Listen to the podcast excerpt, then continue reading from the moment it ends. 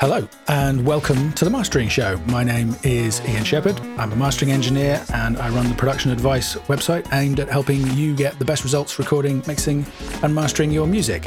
And with me, as always, this week is my co host, Jon Tidey. Hi, John. How are you doing? Hey, I'm good. Hello, everyone.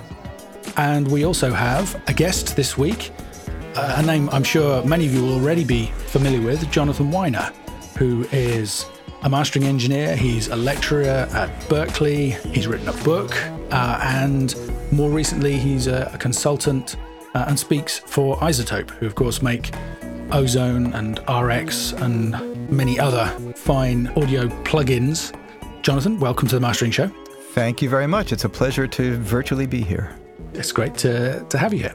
And I mean, I'm sure most of you listening already know about Jonathan, but just briefly, I mean, he's he's got a fantastic track record. He's worked with bands like Nirvana, um, worked on material by David Bowie, James Taylor, Bruce Springsteen, Miles Davis, and Aerosmith, amongst many others. And um, Jonathan, I've just realized you probably mastered the first Bowie album I really got to know well. I bought I bought a bundle of seven CDs for my 20th birthday, one of which was Hunky Dory. Oh, man. Back in 91, 92. So that was probably your master um, that I was listening to there, which I loved. I mean, that must have been pure pleasure working on those albums. You know, that is one of my favorite records of all time, just period. Same. And so, um, and it was one of those pinch me moments being able to work on that record because I'd been a big Bowie fan when I was a teenager. And um, and then to turn around some, mm, it was probably 15 years later, um, and be involved in the remastering uh, was pretty amazing.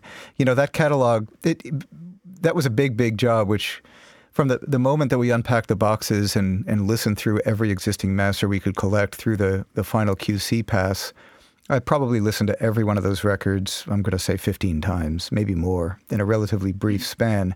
I never got tired of them. But, you know, one of my favorite moments working on that project was I, I also got all of the multi track recordings for that record, which were all done on 2 inch, 16 inch um, by um, Ken Scott at Trident.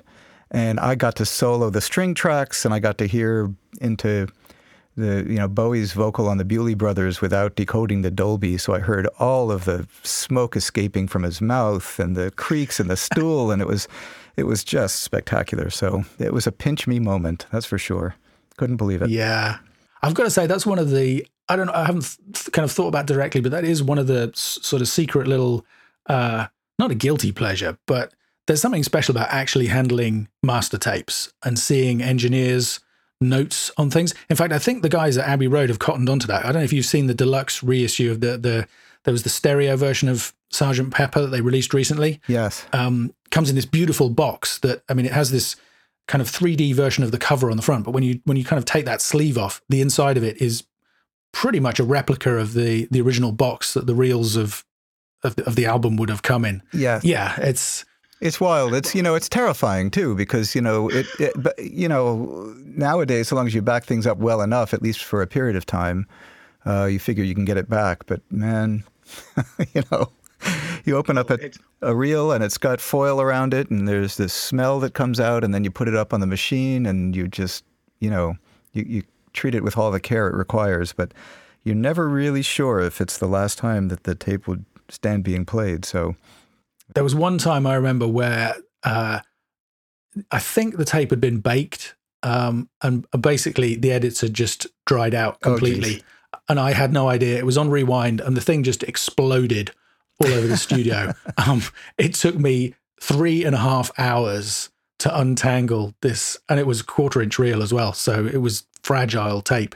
You know, just kind of working at fingertips, just doing my absolute utmost not to touch anything. It survived. I mean, that's that's the great thing about analog tape is it doesn't die when that happens. Well, that's right. But somebody should write this, you know, a short piece about things not to do when you're opening up a box with an analog reel inside.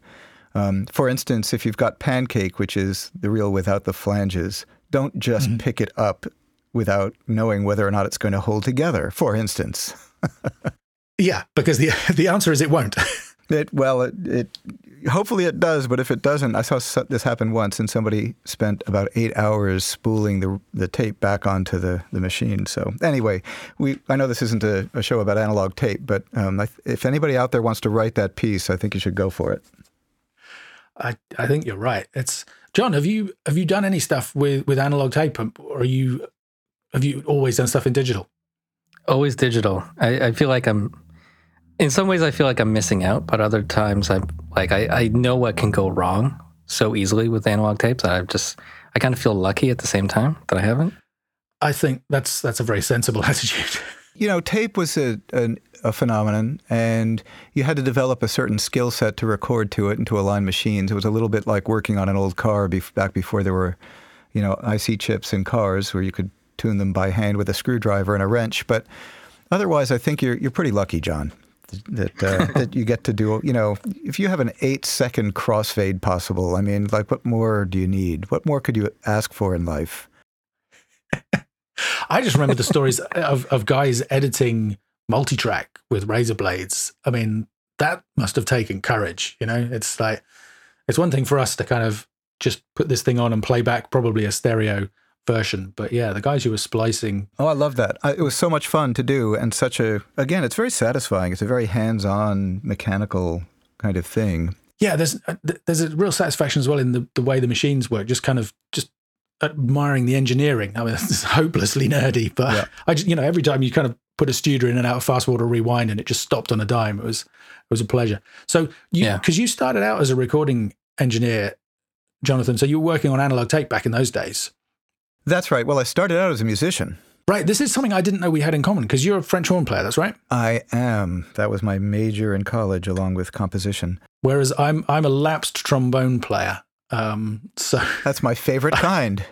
Um, actually, I love yes. I love the trombone, but um, much more than I like the French horn. But um, in the context of being a musician, when I was in college, I spent a lot of time composing using quarter-inch four-track and bouncing oh. from tape to tape. And that was my introduction to recording technology, along with some electrocomp modular synthesizers and then an ARP 2600 and things of that sort. So that was my first contact with the marriage of music and technology. So, uh, musique concrète, yes, making music out of recorded sounds. Is that? Yes, absolutely. Well, I also had the keys to the recital hall. So after a little while, I figured out which way to point a microphone. So we, we made some recordings and then mistreated them in the studio and then went and played them on the radio station at the college where I was. And um, that was a blast. I did one piece of uh, of musique concrète, which was part of my my college course. Um, we we just had to write compose a piece of music. So anybody listening who doesn't know it's basically pre-sampling technology. You would you would have your sample, which was a piece of tape. You would play back that tape at different speeds to change the pitch and allow you to, in inverted commas, play notes and then edit the stuff together. So I I had a recording of a sheep that came from a BBC sound effects record, and I made it sing "Bar Bar Black Sheep," except that the, the sheep didn't hold pitch very well. Um, no so sheep it, ever it does, a, Ian. Well, no, the, the modern ones do because they have auto tune. yeah, so you started out as a musician. You, I've heard you say before that you kind of you didn't feel you were good enough at that, and that's how you got into production and recording. Was it production first, or was it recording? Um, it was recording. You know, it's interesting. It's sometimes it's hard to to separate the two, but um, yeah, I think it was a combination of two things. I really did fall in love with the way that uh, technology amplified and extended our capabilities for music making and, and manipulation. So, you know, I there, there was an honest kind of love of the technology, but yeah, I was not going to be set the world on fire with my French horn playing. So it was a good out. Yeah, same for me with the trombone playing, except I think you got to a much higher standard than I did. What was it that moved you across to mastering? I, I know that you kind of started out right at the beginning of when the digital tools uh, started to become available. Was that what prompted it, um, or was that just kind of what happened to be there at the time that you made the shift? Well, it was kind of both. I mean, the fact that the tools um, were just coming online made it fascinating and interesting and a, very exciting time. Um, and I got a job offer. So uh, to go to work as a production engineer and a, a Q, QC engineer in a mastering facility and so it was kind of a, just, you know, a happenstance in a way, but um, I think there were certain things that made me well suited to going into mastering. I think my um, diverse interests musically suited me as a mastering engineer. You know, I think um, you, as a mastering engineer, certainly back in that time, and I think even today, if you're working at it full time, you have to be um, able to understand a vast cross section and, and appreciate the musical values in a vast cross section of musical styles. So I was working on everything from classical music to reggae and dub and rock and you know everything in between. I mean, it was much more tedious back in the day because of all of the the times you'd have to rewind the the U-matic videotape and listen back through a record. But it's it's a long form practice where you have to sit and listen to the same thing many times all the way through very critically. And I was able to tolerate that. And um, so I think it was a combination of of kind of interest and fascination with the tools and exciting new technology and, and also personality. I, I don't know that it makes sense for everybody to want to do something like mastering. No, I'd agree. I mean, and I've actually, I won't bore John again with the story. I've said before that I, with hindsight, I kind of feel like I was, I would say born a mastering engineer, but I always had those tendencies. You know, I was kind of a bit obsessive about it, um, kind of really getting into the, the nitty gritty and things. I mean, John, I know that you're really interested in mastering and, and kind of fascinated in getting quite experienced at it. Do you think it comes naturally to you, or you feel more comfortable in the recording and mixing area? I'm fairly comfortable with all aspects of it, but like tracking a, a band is fun because it's all just like seat your pants, like what's going to go wrong. You never quite know what you're going to get. That's kind of the most fun for me. And I do that very rarely because it's so stressful. Um, but mastering is, but I like mastering a lot because it's, it's, it's a very focused uh, exercise. You can listen to a single frequency of, of a song, kind of like just get lost in it. And sometimes you zone out and you just, you listen to the whole album and, and you've barely made any changes at all. And right. you're just enjoying the music.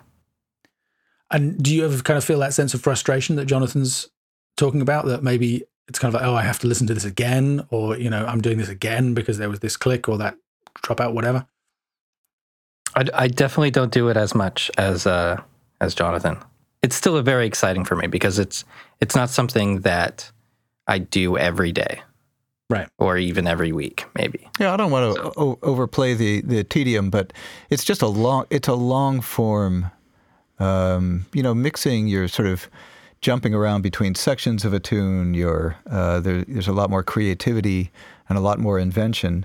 And i think that um, mastering is much more about being an active listener uh, than any other part of the process i would say. I, I absolutely agree with john that you know, when you're tracking a band, you're in the moment and you're seeing the performance and you can coach the performance. And as you know, you're you're really um, you're constrained in terms of what you can do in mastering. Um, little moves can go a long way, and you can subtly enhance balance and you know the impression of uh, dynamics or depth or or whatever it is. But it's um, it's a it's a different state of being.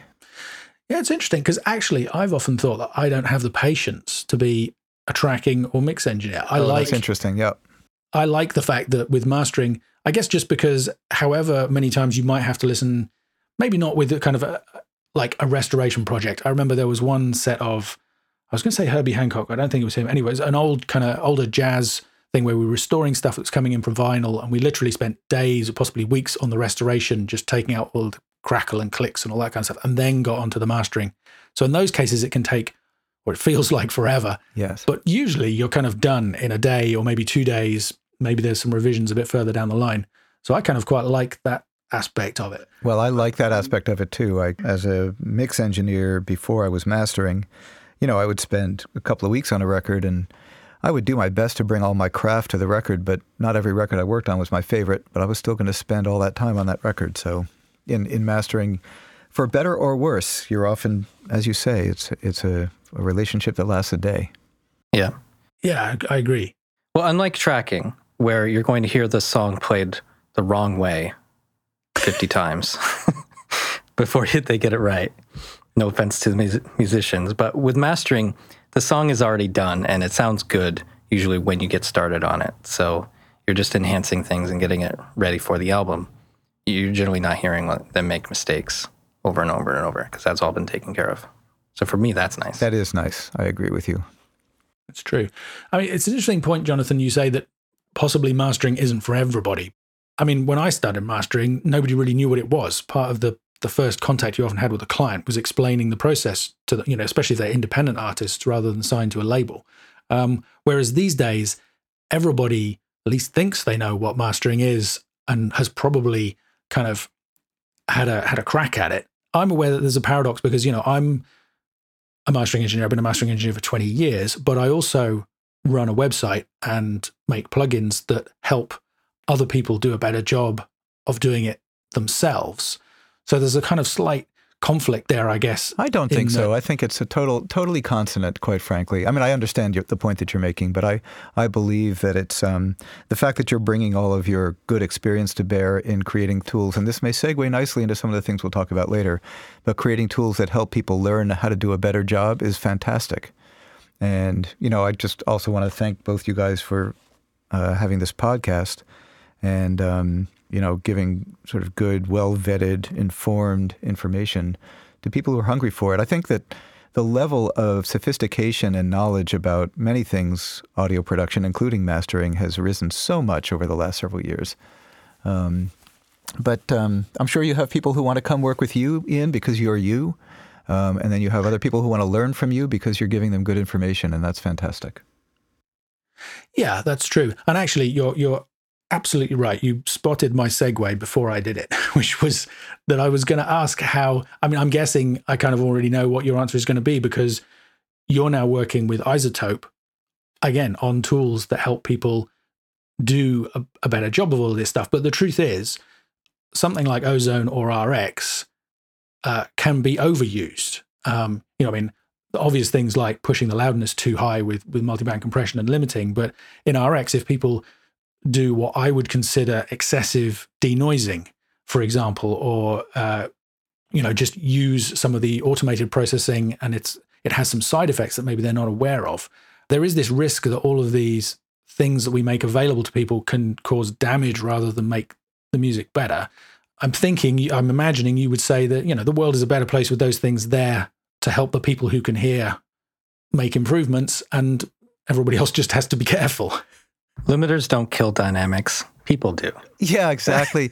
you know, I mean, I think that that's exactly right. The, the, the, the fact of the matter is eh, that it, it is inevitable as time goes on and the technology improves that we can use a heavier hand in signal processing with fewer artifacts than we used to be able to. And I think, Ian, you and I have talked about the, that moment that was when we first started having look ahead limiters before we had the digital limiter in the early 90s, you if you pushed as much level into an analog limiter as we do now, it would sound horrible. Nobody would listen to it. Nobody would want to do it. But then that limiter came along and you could. And while the artifact, we, we can debate whether or not the artifact of it is unpleasant or how far is too far or all of that, the fact of the matter is you can push level more than you used to be able to, and it doesn't sound as bad. And so, mm. you know, the technology is always going to let us do more interesting and different things, which brings us really to what I think is underneath what you're saying, which is you've got to take everything that you're doing in context. There's an artistic context, artistic intent. You know, you, you talk about um, level as it relates to loudness and loss of dynamics. That's something that needs to be managed in a way that it helps the music as opposed to hurts it. And then there's a bunch of other issues like what the clients want. But we have to understand the context of what we're doing. And when you understand it, and when you are are doing good work that sounds good, having great tools is awesome. You know, you'd rather cut a, a piece of cheese with a sharp knife than a blunt instrument, right? I mean, so it's good to have the sharp knife.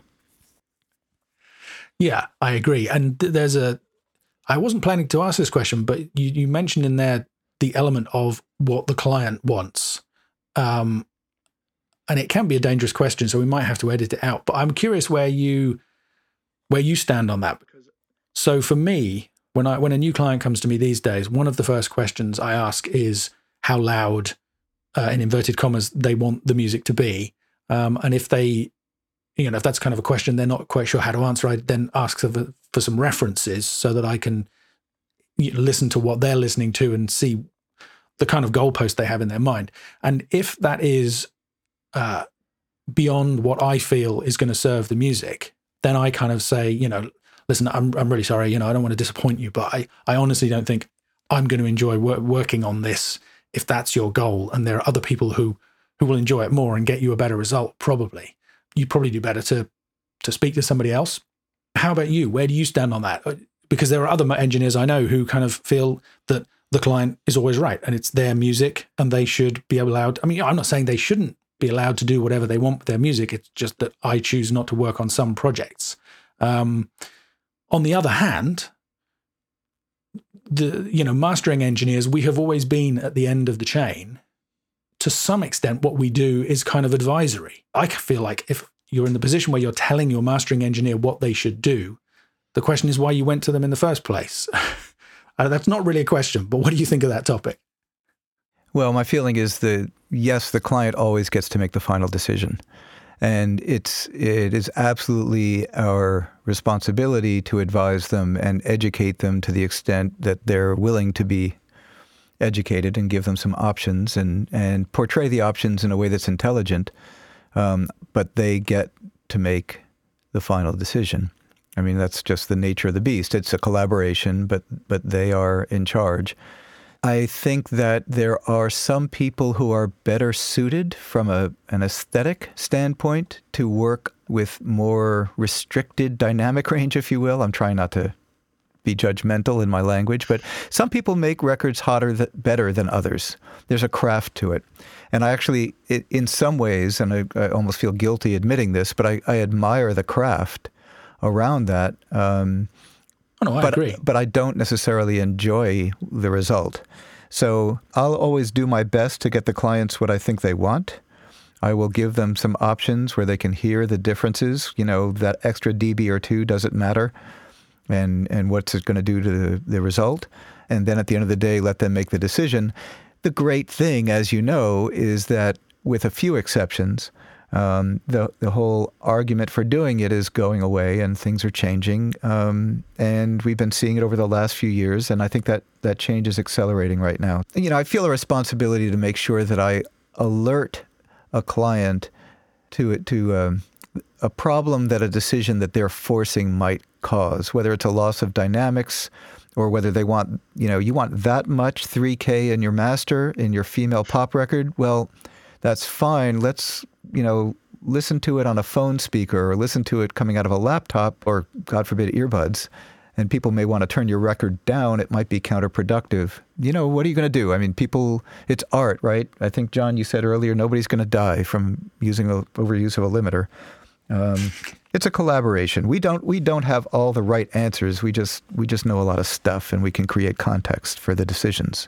Yeah, absolutely. Um, you mentioned there the I mean, you were referring to the fact that so much music is being played online these days, is being streamed, and therefore, you know, my hope, and I, I think probably your hope as well, is that the the loudness management, the, the normalization that they're using, will kind of remove the incentive for people to make their music extremely loud on the way in because it'll just it'll be reversed on playback so there won't be any benefit to that. I think i've heard you talk before about the new mastering assistant in ozone has some presets for different uh, suggested targets. So, for example, for online streaming or for CD instead. I mean, personally, I still do one master that I think works for all of the formats. Uh, it's it's dynamic enough to take advantage of the online streaming services and the, the kind of the headroom that they have, but loud enough that my clients are happy with it on CD. Um, and I'm just curious whether when you're mastering, what your preference is. I mean, obviously, uh, if a client says, I would like a version optimized for Spotify or YouTube or wherever, and another one for CD that they want differently, then I'd be happy to do that, as I'm sure you would. But what's your preference? Well, I absolutely agree with you. It's it's there. There are two issues. One is preference, which is for every record to sound as good as possible, um, but then there's also keeping myself sane. Um, because if you were to optimize a record for every format out there, you'd have to generate 10 different masters of every record, and that's just not doable.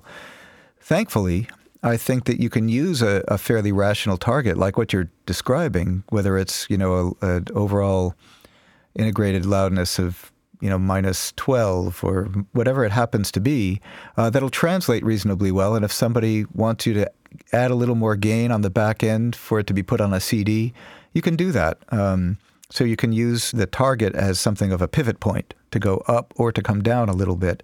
Um, that's, of course, leaving out the extreme cases. If somebody wants something that's going to play at, a, at an EDM festival where it's going to be peak normalized on a huge sound system and it really does need to be set to, you know, RMS minus six or whatever the heck, um, that strategy won't work anymore. You really have to, to master to that particular target. And I do think that if you're mastering for vinyl, it's it's a good idea to run a separate version with little to no limiting. But otherwise, I think the idea of a, a single level that will serve most masters uh, is an excellent suggestion. Yeah, no, I, I agree. Um, and and I'm actually as part of the, education process with my EDM clients, I do try and gently suggest that they could have a special version for the festivals where they're concerned that the DJ won't be able to play it loud enough um, and not necessarily. I'm going to use the word inflict that on everybody who buys the, the CD or, or downloads the file. Tools, technology have always influenced music production. You know, I mean, even if you think about something like guitar pedals, LinnDrum, auto tune, all of those things have shaped the music that people make.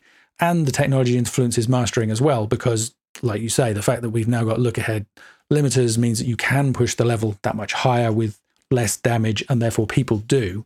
Um, but again, in in terms of EDM, I have people telling me all the time that the the genre now requires that um, heavily limited sound. You know, the RMS minus six and higher to sound right, and that's something that I always push back against. But I'm aware that that's possibly just me. And uh, yeah, I was just curious about your your kind of point of view on it. Yeah, I think I basically agree with you, Ian. I think um, the issue of playback level as opposed to uh, the the quality or fidelity of an audio production are really two different things. And if if playback level is king and queen, then um, you really can't get away from from driving the limiter that hard. But if you deconstruct what the limiter, that amount of limiting is actually getting you in terms of sustained RMS, especially in the bass. I mean, in order to get as much persistent and consistent low end into a mix as is required in the genre, you have to deal with the initial transient phase of any instrument, right? I mean, we're always playing this trade off between peak and average, right? What you, you would call PLR in your in mm-hmm. your uh, plugin, right? And so um, that's where the, the limiter is really coming into play to help you manage that musical relationship. And, and that doesn't require that you be all the way up at the top of the scale. That just requires that you be attending to the musical value of the mix. So I totally agree with you. Excellent. I'm very happy to hear that. And we may both be deluding ourselves, but I'm happy to be here with you. uh, well, I, I guess uh, this could be a challenge for the for the listeners. I've yet to find an example where it isn't possible to get the sound of a genre. I mean, people to say the same thing about metal. Um, I mean, there's some metal, I'm happy to say these days, that actually is really quite dynamic. Um, but there's also, you know, the kind of the the versions, the the subgenres where the extreme levels are, are still there. Um, and again, people, um, you you know, say that it has to be part of the sound in order to to get the aggression or to get the density or whatever it is. Um, but there's a I forget the we can put the link to it in the show notes. There's an example I found somewhere where quite a well-known producer um, released or made available two different versions of uh, a project he was working on. One of which was really really limited, and the other wasn't. And when you edit between the two, you can barely hear a difference because you know a great brick wall limiter when it's working really well actually is pretty invisible yep. sonically. Um, so yeah, I'm, I'm, preaching to the choir. I realize that. So we can leave that uh, tack now. The the whole issue of I mentioned the Ozone mastering assistant. Um, I haven't had a chance to play with it. John, have you have you used it? I haven't. I'm a few versions behind on both Ozone and RX. I mean, they they work so well in the older versions that I, I don't feel like I, I need the new stuff. But I'm sure it's great. I You know can I hear the smile in your yeah. I can hear the smile in you your could voice. you could tell. That's not deliberate ozone back scratching. I completely agree. I stuck with. I was on version five maybe for for ages. I have recently upgraded, although I don't, I'm not on the latest version. Jonathan, I I think I'm right in saying that the mastering assistant is, uh, it's kind of it, it offers you an intelligent starting point. Yes, is that the way it's intended to work? That is exactly the intention behind the tool. Um, I'm embedded in the conversations at iZotope.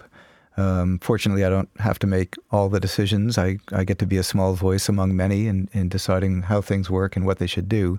But there's a very strong commitment to the idea that an assistant should help you with tasks that are sort of easily quantifiable to get you to a good starting point, to leave you at a, at a point where you can start making more interesting and creative decisions, and maybe teach you something about the uh, the tracks that you're working with. But they're meant to be assistive; they're not meant to be automated. Um, you know, people people sometimes are um, inclined to think about uh, this sort of automated tools uh, or assistive tools as automated or taking away choices or doing things for us, and, and that's absolutely not the intention. Um, so I, I would not suggest that somebody rely on the master assistant to master the record. I think it's a great way to get a good starting point, get some initial thoughts about overall tonal shift, uh, level set, and probably the most interesting thing that the, the master assistant does, and it's something that I actually would rely on the master assistant and not try to do this myself because it's so good at it, is that it parks a dynamic EQ before the final limiter to pull down some of the resonant peaks in the, the, the level of the track before it gets to the limiter so the limiter isn't working as hard. Um, and it's a, it's a neat sort of way of thinking about the interaction between the input signal and the limiter. Interesting. Would you EQ first and then apply that to deal with anything that m- might still be left, or would you put it in the chain first and then EQ based on what you hear? Typically, what I've been doing is I'll, if I use it, and you know, I don't want to make it sound like that's my only platform. I, I am the education director at iZotope, but I, I have plenty of other tools and other other um, hardware pieces as well. Um, But when I use it, I'll run it on a track. It's important that you run it on a fairly dense section in a track to, you know, so that the limiter is dealing with something that's at the top of the dynamic range as opposed to lower, because otherwise it's going to suggest way too much level into the limiter. Um, so run it f- for it takes about 10 seconds. It looks at the level, sets the dynamic EQ. It, it will apply compression only if there's a- a real aberration in terms of dynamic range. It, it, I, I would say 80 or 90% of the time it turns off the compression, none needed, um, because tracks will fall within bounds of what's kind of okay. Um, and then suggest a little broad brushstroke EQ. I'll listen to that EQ. Sometimes I just turn it off. I f- might find it interesting as a suggestion for what to do, but I'll I'll turn that off and then and then pick up from there. But then I've got I've got this preset that's customized for my audio between the limiter and the dynamic EQ that's quite useful.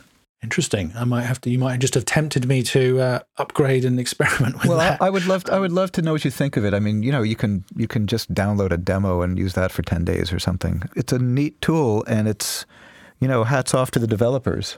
Yeah, I mean, I love that idea as well. I mean, John has talked before about how he used uh, one of the room correction software packages, not in the end to correct his monitoring chain, but just to figure out really what it was that he needed to do to improve his monitoring. Both of the plugins I've developed are kind of, they're not so much educational, but they're intended to help people make good decisions. Yep. And I think that's what Neutron does as well, right? I, the it suggests, you know, where there might be EQ conflicts in the mix. I think all of these ideas are really clever and interesting, much more so than just another EQ plugin or just another compressor or whatever. Or an 1176 Yeah, right. millionth time. Right, that's right. I mean, that's one of the things I love about technology is as it as it evolves, it gives us it has the potential to give us greater insight and, and more choices in our work um, and and better tools presumably um, and so um, the the ability to analyze a signal and compare it in, in the case of um, there's a, an environment that's in Neutron 2 and Ozone 8 called tonal balance control and what it really is is a very sophisticated meter. Um, the meter is informed by having put thousands and thousands and thousands of tracks into a neural network, have it learn the typical spectrum of recorded sound over a period of a couple of decades, and in some case we constrain the genre, and then uh, with with a, a, a dynamic range sort of a typical dynamic range. And you can take a track and play it into this meter and see how it compares to what's commonplace. Right? It's not telling you what to do, but it's a measurement tool. But the only reason we've been able to do this is our ability to process all of this data and mm-hmm. and sort of tease out some interesting attributes about you know what what seems to be music that people have recorded and released in other words good sound over the last X number of decades. And so, um, you know, that it's fascinating that we're able to do that. In, in a way, it's for me, it's like just an evolved VU meter or an evolved. I mean, you know, we, we've always had these kinds of tools that will help us navigate certain aspects of the challenges in recording, and this is just like next level, next generation tools. No, I, I completely agree, I, and I think you probably answered the, the next question I was going to ask, which was there seem to be lots of people who almost want. I'm not thinking so much of of the mastering assistant in Ozone anymore, but the you know the online automated mastering services like Aria and uh, um, CloudBounce. That I definitely talk to some people who want those to be as good as humans. I kind of feel fundamentally they never can be. I was listening one of my favorite podcasts, which is not a music podcast, is called the You Are Not So Smart podcast. Um, anybody listening who likes having their mind expanded, I strongly recommend you check it out. Um, there was just a replayed episode recently where he was talking to James Burke, who's a kind of very f- famous documentary maker, and uh, he was talking about the debate, you know, with, with computers that can beat Garry Kasparov playing chess. And Kasparov has said, "But I would be better if I had access to the same." database that that computer has. And that's very much James Burke's point of view is that the machines plus a human will always be better than the machine on its own. And I think that's what I believe. I was curious to know how good you think the machines can get. Oh, I think they can become enormously good at, at certain kinds of tasks. This is something I feel very strongly about.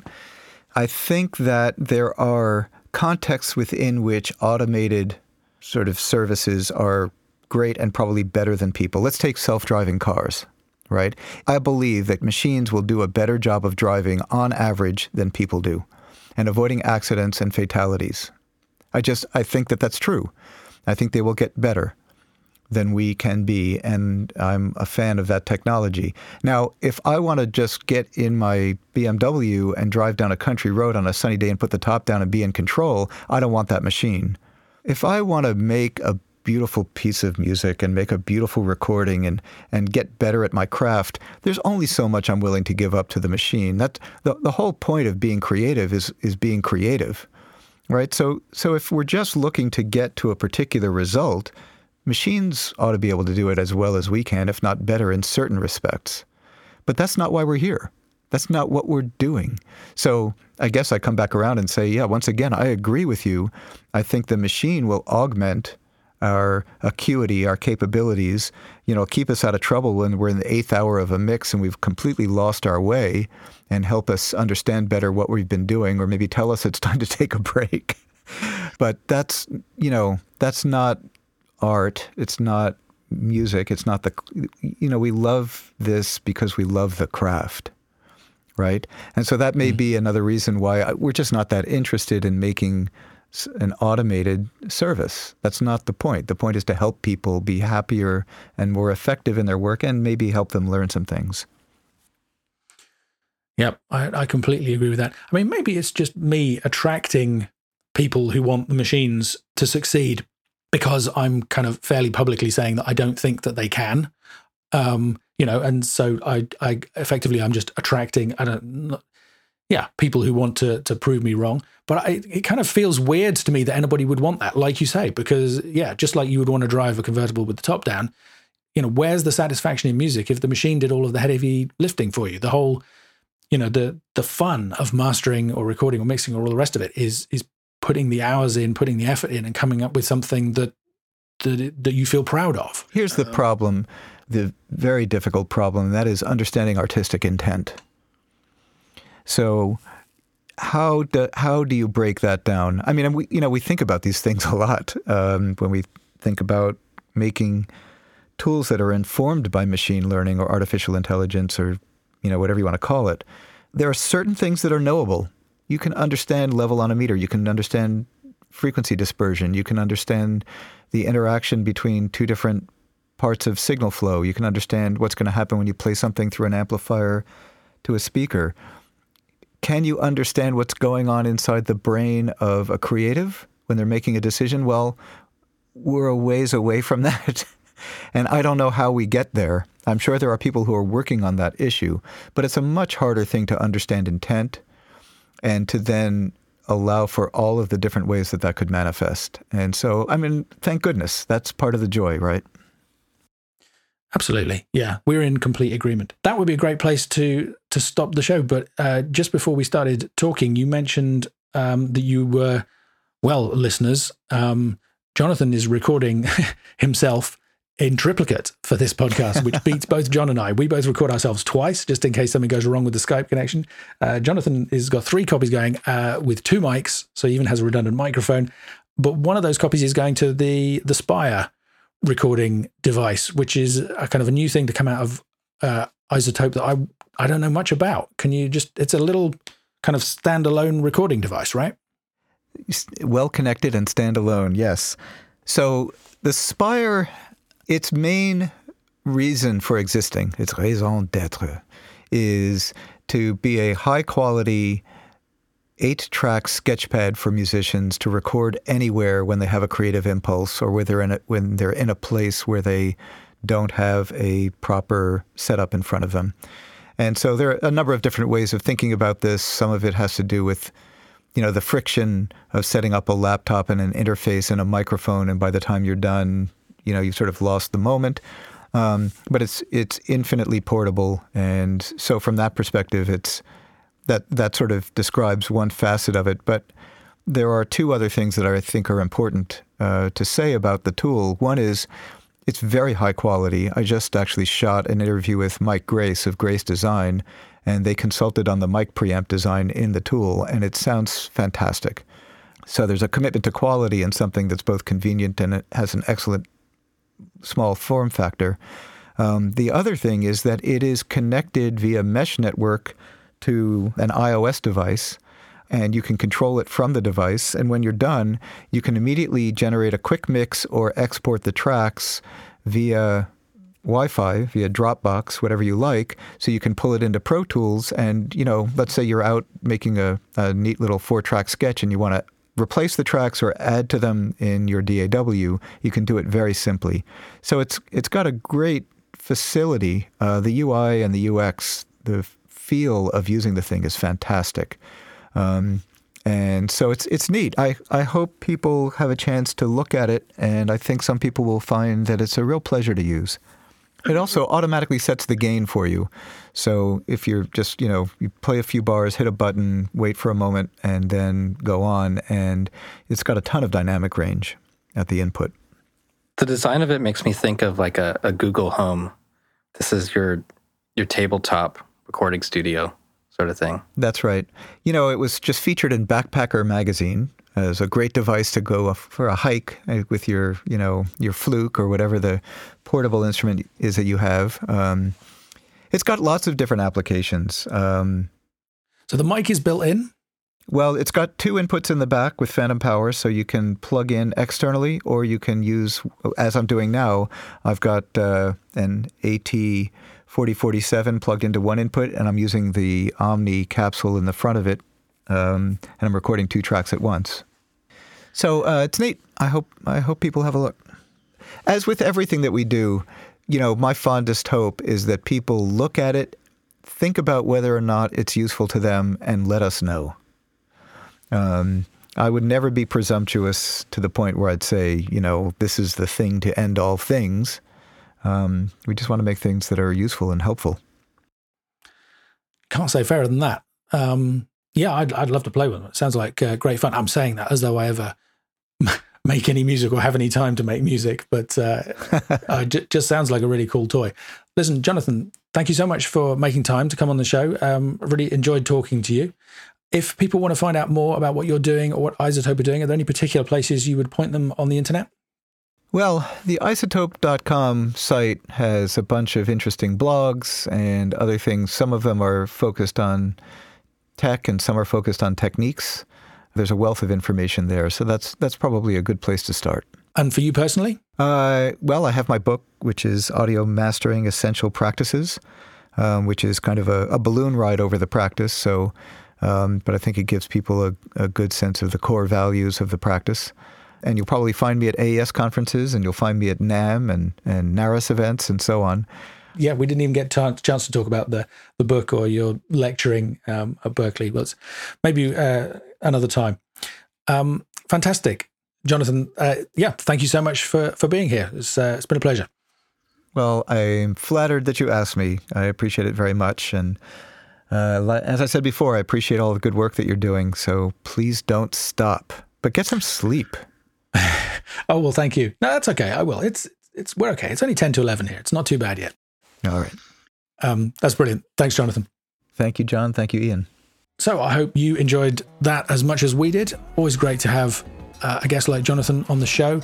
Um, let us know what you think. Go to themasteringshow.com forward slash review and leave us a message uh, telling us that you liked the show, hopefully. Please don't leave a message saying you didn't like the show because then nobody else will listen to it and we wouldn't want that. But if, if you enjoyed this and uh, think other people would like to hear the show too, that would be a, a fantastic way of showing your support. John, thanks for helping out and editing the mixing the show as always. Thanks to Kaylee Law for allowing us to use his music, and thanks for listening.